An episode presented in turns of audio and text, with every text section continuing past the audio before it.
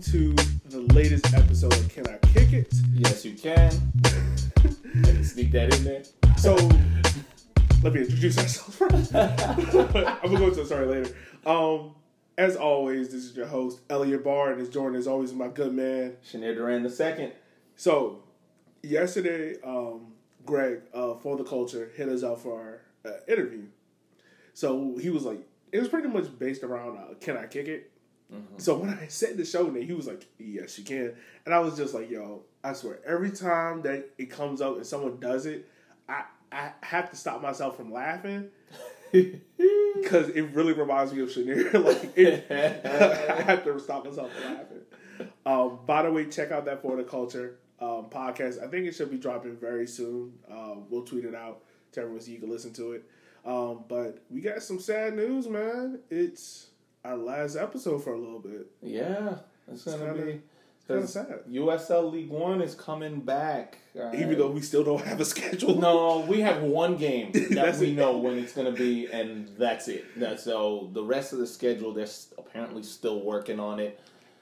USL League One treats uh, this schedule drop as like your um, your work schedule. Like you get it like every once a week, every two weeks. Like here you go, you work this week. This is how many days you work. like here you go. You can go from working four days a week to one. exactly. never know. You never know what USL League One. But yeah, um, we're not saying that this is the last episode ever. of Can I kick it? It's not that. We're just juggling two podcasts. We're not used to it yet, so we're trying to work things both back out. Um, we probably will drop an episode in between the season, but we're just slowing it down for a little bit. Doesn't mean stopping. We just slowing it down for a little bit. But Yeah. today's episode, man, I, truly cannot wait to get into it um, because this one was recommended to us um, a lot on Twitter, and it's someone that you know, I think Black Arrow, um, they've done a video on him. Star Trek FC has done an article on him. Is Mister Gil Heron, or as his mama named him, Gilbert, Gilbert Elmo Elmo Heron. Heron. If that ain't a black name. Woo. Imagine your mama saying that when you forgot to do the dishes and took the meat out the refrigerator. Oh, you got to just run for it. you know the slipper's coming. you know what's coming, dog. Yes. Gilbert. Yo, um, first of all, what was your first initial thoughts about like his backstory and who he was as a player? Um, my my initial thought was because of the fact that it was so long ago. This and because of the fact that he started out in the U.S. in a very ambiguous time in U.S. soccer. There's not a lot of information Yeah, it's about. not. I mean, you can barely find any stats. Um, he he played in Detroit for a while, and then So I did find out about his time in Detroit. He, I know he scored a hat trick on his first um, game for the Detroit. debut, yeah, Yeah, for the Detroit Detroit Corinthians. Corinthians. Yes. Which, by the way, is a very weird name. Like I don't know. I don't Oh, think U.S. has got it better with naming teams. No, they've just been naming teams based off of other teams because you know Corinthians in Yeah. in in, in uh, Brazil. Yeah, so this is who he played for. He played for Detroit uh, Ventetta, Detroit Wolverines, Chicago Maroons, Chicago Sparta, Detroit Corinthians. Went to Celtic. We're gonna definitely get into that. Yes. Uh, third, Lanark, which is in Celtic, which is no longer around because they dissolved in 1967. Mm-hmm. Kidderminster Harriers, which is a club in England, England, um, came back, played a little bit for the Detroit Corinthians, and then Winchester Corinthians. So either he really liked the Corinthians, or he was just like, I gotta play in Detroit or Chicago. Hey, he was probably just you know his probably family in the Midwest, northern Midwest. yeah, um, he came from Jamaica, um, born in Kingston and everything. Yeah. So, is he was born in Kingston, Jamaica. Shout out to Jamaica, you know the mother motherland. Yeah. um, born in Jamaica, moved up to Canada. While he was in Canada, by the way, he joined the Royal Canadian Air Force. Um, him and a couple of his brothers. So they kind of fought in World War II. I couldn't really find out like what was his exact job within it, but he was a part of the Royal Canadian Air Force. Then he started getting involved in soccer. So there was an Ebony article that pretty much dubbed him the Babe Ruth of soccer around this time because, and I never knew this. He was one of he was the only black person playing soccer around this time period. It wasn't like it was a whole bunch of other things, and it's even harder to really understand like American soccer during this time period, like you was alluding to about how there's not a lot. Uh, there's not a lot. No, not really. I mean, around this time, it was you had leagues popping up and dying out within one or two years. You had a lot of the soccer was amateur, and it's like there wasn't a lot of information. Most games were not. I mean, games weren't televised in the fifties. Um, so I mean, apart from maybe World Cup games, which are not I doubt US even league during that time. Yeah, I think even during that time, maybe one or two. I, that- like, we were talking about earlier before the podcast, like the real growth of soccer in America really probably I want to say probably didn't happen until Pele got here. And that's around what the nineteen seventies. Yeah, And even still, like you, it wasn't like U.S. soccer like then had a boom. It got better. Like it was still It was like, oh, there's that oh, sport we, over yeah, there. we have this. Oh, great! I'll go watch NFL. exactly. you know, um, so it's it's very hard to figure out like who he played for, things like that. We do know that he was the top scorer in 1946 for the Detroit Wolves in the North American Soccer League. Um, Yes. he pretty much scored 15 goals in eight games, and you can Yeah. kind of see the trend of even then he was still having to deal with racism and abuse. Um, he talks about how his wife at the time, after games, will had to rub his legs down with like Vaseline and alcohol to take care of the stub marks that were left in his legs by opposing players. Um, it was also reported that he was only getting paid twenty five dollars a game, while another player, um, I can't remember his name, Peter something, was getting paid hundred dollars a game, and he scored like I think a third of the goals Yeah. that Heron scored. during that time Exactly. So Yeah. it's not like you know it's that's not something we haven't heard of before happening with black players. You know how they would not get paid their market value, things like that, what they really deserved. Yeah. So, so do you want to do the part about where he got scouted? Because this guy and how he got scouted is kind of funny. Yeah, I mean, it, this was at the time where, like, as you said, he was getting paid twenty five dollars a game at uh, the Wolverines, and Glasgow Celtic was on a tour in the in the United States, and one of the scouts noticed him uh, dominating on the field, just tearing it up on the pitch for um, the uh, for the Wolves, and they gave him that offer. Like they offered him uh, a trial, a public trial was Yeah, it? Yeah, I think it was a public trial. public trial. So I mean, just just on that alone, just and it goes to show you how in the world of sports, it's like sometimes you just right place, right time, Yeah. And the right person sees you, and that's what's that's your in. You know, Never give up on your dreams, kids. no, Never give up. yeah, but I mean, like you said, he got right place, right time. Um, he scored in his debut August 8th, 1951, in the League Cup against Morton. Which, when I saw the name, I was like, are they playing against the Advil Company? like, and then I realized, like, oh no, this is the name of the team. Um, but the sad thing is, he only played in five games in the first team, and he scored twice, however. And then he kind of played in the Celtics reserves.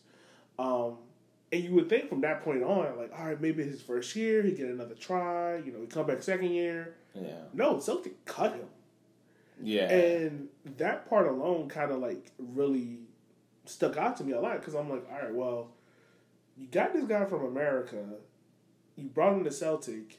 You know, why not give him another year or two? at but then, least. Yeah, but then I had to realize, and this is the like I asked you about, like I had to realize the fact that the time era that we're dealing with, it is not like, even though, like you said, he got he was in the right place, right time to get scouted. It was wrong place, wrong time for him to play it Yeah, because of how he play, how he was as a player. You know, having the nicknames the Black Arrow, the Black Flash, it alludes to his elusiveness, pace, speed, skills, being tricky on the ball, and that that's something that you equate to not only Celtics in that era, but also football in the 1950s. Football in the 1950s was brutal. So yeah. it was it was about strength, power, you know, physical aggression. And so I think this is the era of the WM formation. yeah, exactly.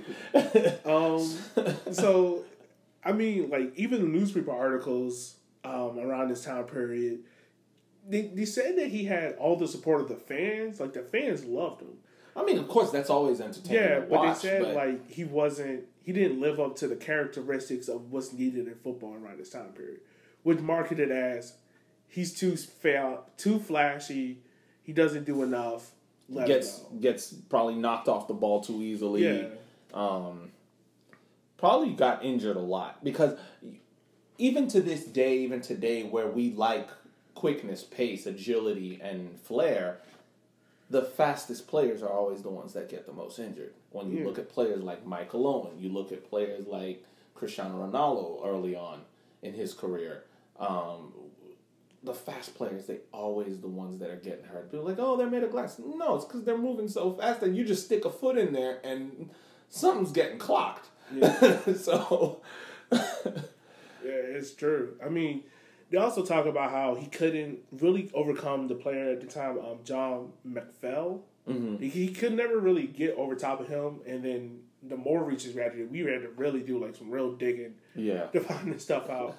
um, pretty much McPhail did not want to be challenged at all for his position. Like it was like, no, this is my position. I don't want anyone challenging me for it. And pretty much the manager at that time, um, Jimmy McGrory, basically kowtowed to him. This was this was a very rare situation where there was a man who was bigger than the club, and that was him. Yeah, and he, what he said goes. Pretty much. It so, was just one of those things, and I mean, let's also be real about it. We're talking about 1950s. A black guy in Scotland. Are you really going to supplant this guy that's probably been in her at the club for a long time? Exactly. Probably not. Like it's not as forward thinking as maybe we are as today. You know, um, so he leaves Celtic, then he goes to Third Lanark, and you would think there, all right, he's kind of improving at Celtic he's to start at Third Lanark. Maybe this is the start of his big European career, being one of the first. Not only he's not American, so you can't really use that tagline, but one of the first, you know, North American or Central, you know, Central American players to play yeah. over in Europe. Exactly. And there, he doesn't even get the same start. And there's even less information there. The reason why it didn't work out. It's not like he fell out. He was pretty much reserved to League Cup and reserve team matches there. So what I'm starting to realize really around this time is there's not a lot of I don't think people at that time really appreciated nor did they know about Gil Heron or what he was trying to do. And like we said, it was also wrong place, wrong time because it's not like he's young. Yeah, he was 29 when he went over there to Celtic. 29 already. So by the time he's at third Herrick, third lyric, he's what 30, maybe 30, 31. 31, yeah. And then he goes again to um, Kidderminster Harriers, and even less is known about him there. So it's like, you know, was it his. Do you think his skill set just wasn't matching up for the teams he was playing for? Or was it just a case of these teams are like super duper rugged and stringent in what they want to do, and adding a player like that doesn't fit? Well, uh, my my thing, my my biggest confusion with it is we all. I mean, a lot of the quick passing, quick movement, spreading the ball, using pace and speed over strength and, and just brutality originally comes from Scotland.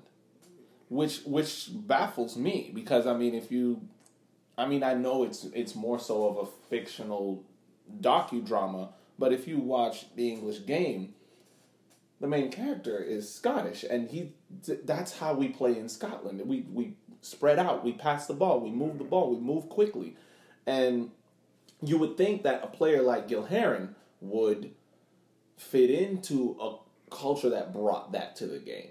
But I, I think you can say that m- maybe the English game kind of started to have an effect on Scotland, and they started to be worrying more about you know can we get the biggest, strongest, baddest players rather than the quickest, fastest, and most agile. Yeah, and I think also during that time period, like you said, like I said, I mean, he already had two knocks against him, really three.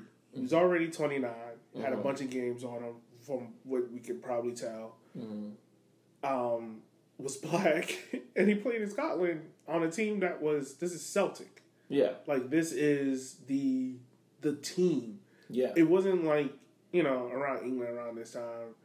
You had you know you had Arsenal, you had Spurs, you had you know your Manchester United, your Man Cities, and stuff like that, and others clubs, your Leeds and things. But it wasn't on the level of what Celtic was. yeah. You know, because Celtic. this is the team that eventually, like fourteen, I think it was fourteen years later, goes on and wins the first European Cup for any British side, let Yes. alone English or Scottish. Like, they're the first team to ever do it. Yeah, from the You know- first team from the from the from the Big Island to Yeah, Um, To pull it off. So it's is that what he had to fight and overcome? And, um, and the sad part is, and I look at it as sad because he comes back to America after you know playing in Europe for like three or four years, and it's kind of just like it, it kind of fades into obscurity because he goes to work at a Ford assembly line. Um, doesn't really play soccer again. I mean, of course, he comes back and plays like semi-pro, but there's nothing on the levels of playing for Celtic and uh, Kidderminster. But I kind of feel like he's forgotten in sense of, of a large part of time. I mean, and granted, I guess that's the, that's the back the backside of being the first. Like you're kind of always for, kind of forgotten. If I want to say, yeah, like I mean, even doing the research on him, we were talking about it. Like, there's a couple of articles out there, but he kind of all repeat the same thing. It was kind of like no one was really covering his story, you know. yeah. No one. and that's that's the unfortunate thing. I mean, this guy was nicknamed, you know, the Babe Ruth of soccer, almost like the Jackie Robinson of soccer, for what he had to go through, what he was breaking through. Like he was the first to play soccer professionally in America. You know, Yeah. he was the first.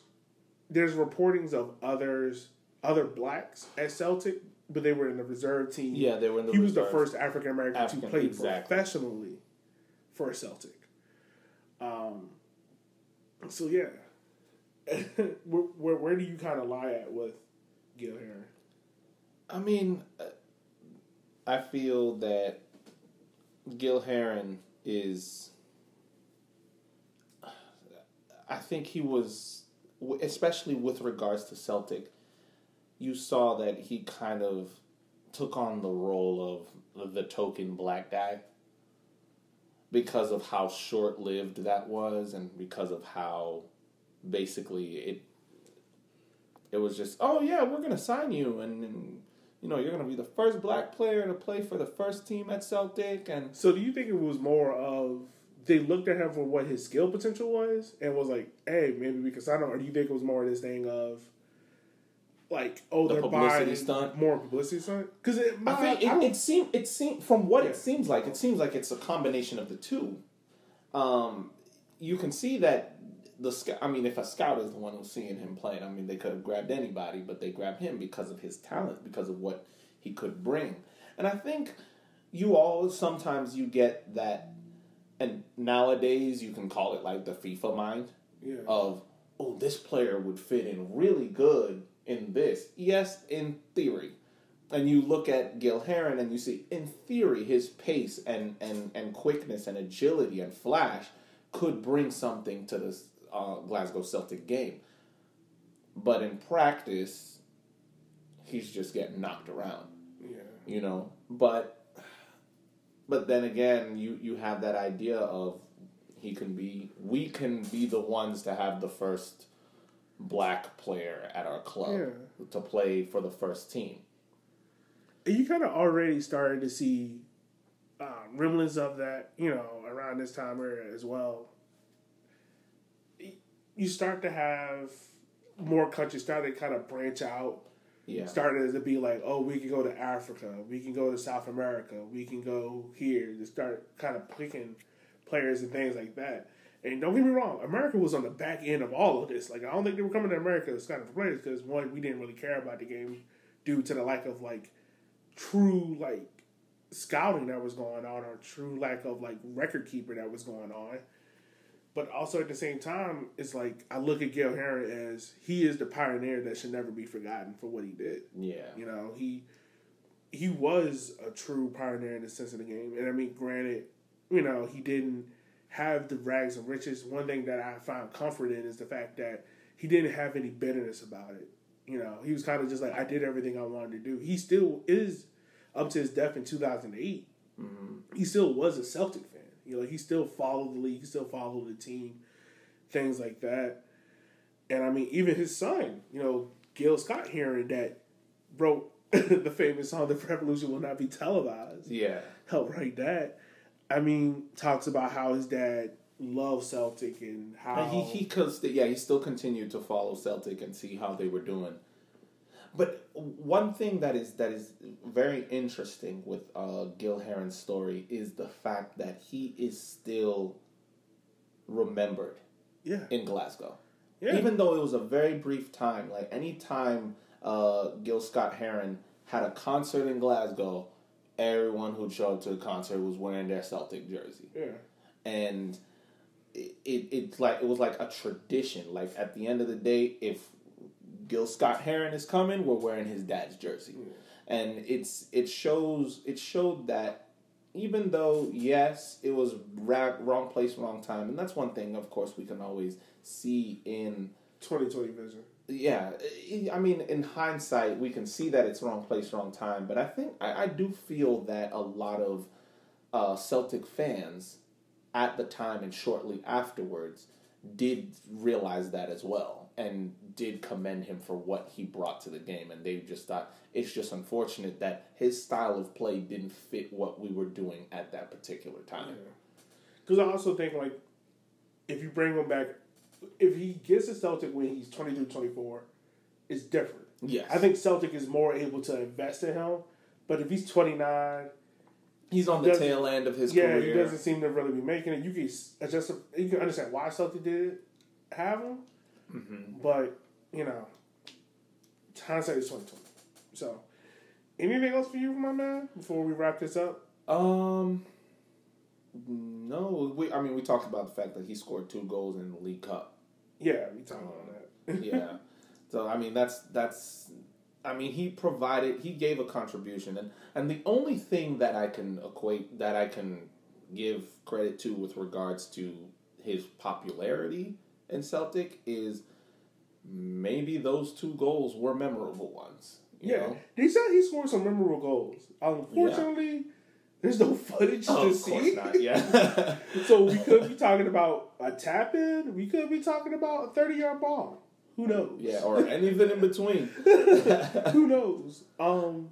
So, oh, also, real quick before we wrap up, Mhm. if you want to support more episodes of Can I Kick It, you can do so. The link will be provided down below. Click on that link. Um, you can donate however you see fit. It really helps our show out to Yeah. produce more episodes for you guys. Um, Not only more episodes, better quality episodes, better equipment, all of that. yeah, exactly.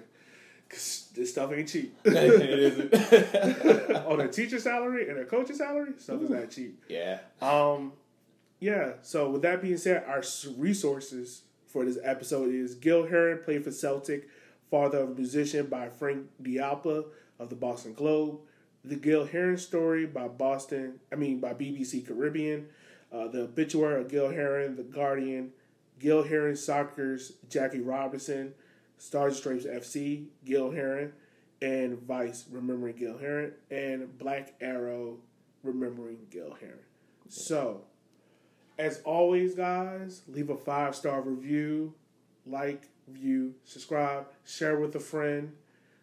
And like we said at the beginning of the podcast, we're not going away. We're just taking a little break. We'll still be dropping episodes here and there, but it won't be like three episodes all in one day. Exactly. Yeah. Um, yeah. We'll we'll we'll drop a few gems here and there for you guys. A few Yeah. gifts here and there as we have a strangely crammed USL League One season that we're gonna have to keep track of. um, so with that being said, as always, this is Elliot. this is Shanair. Keep us on the good side, guys. We'll holler at you later.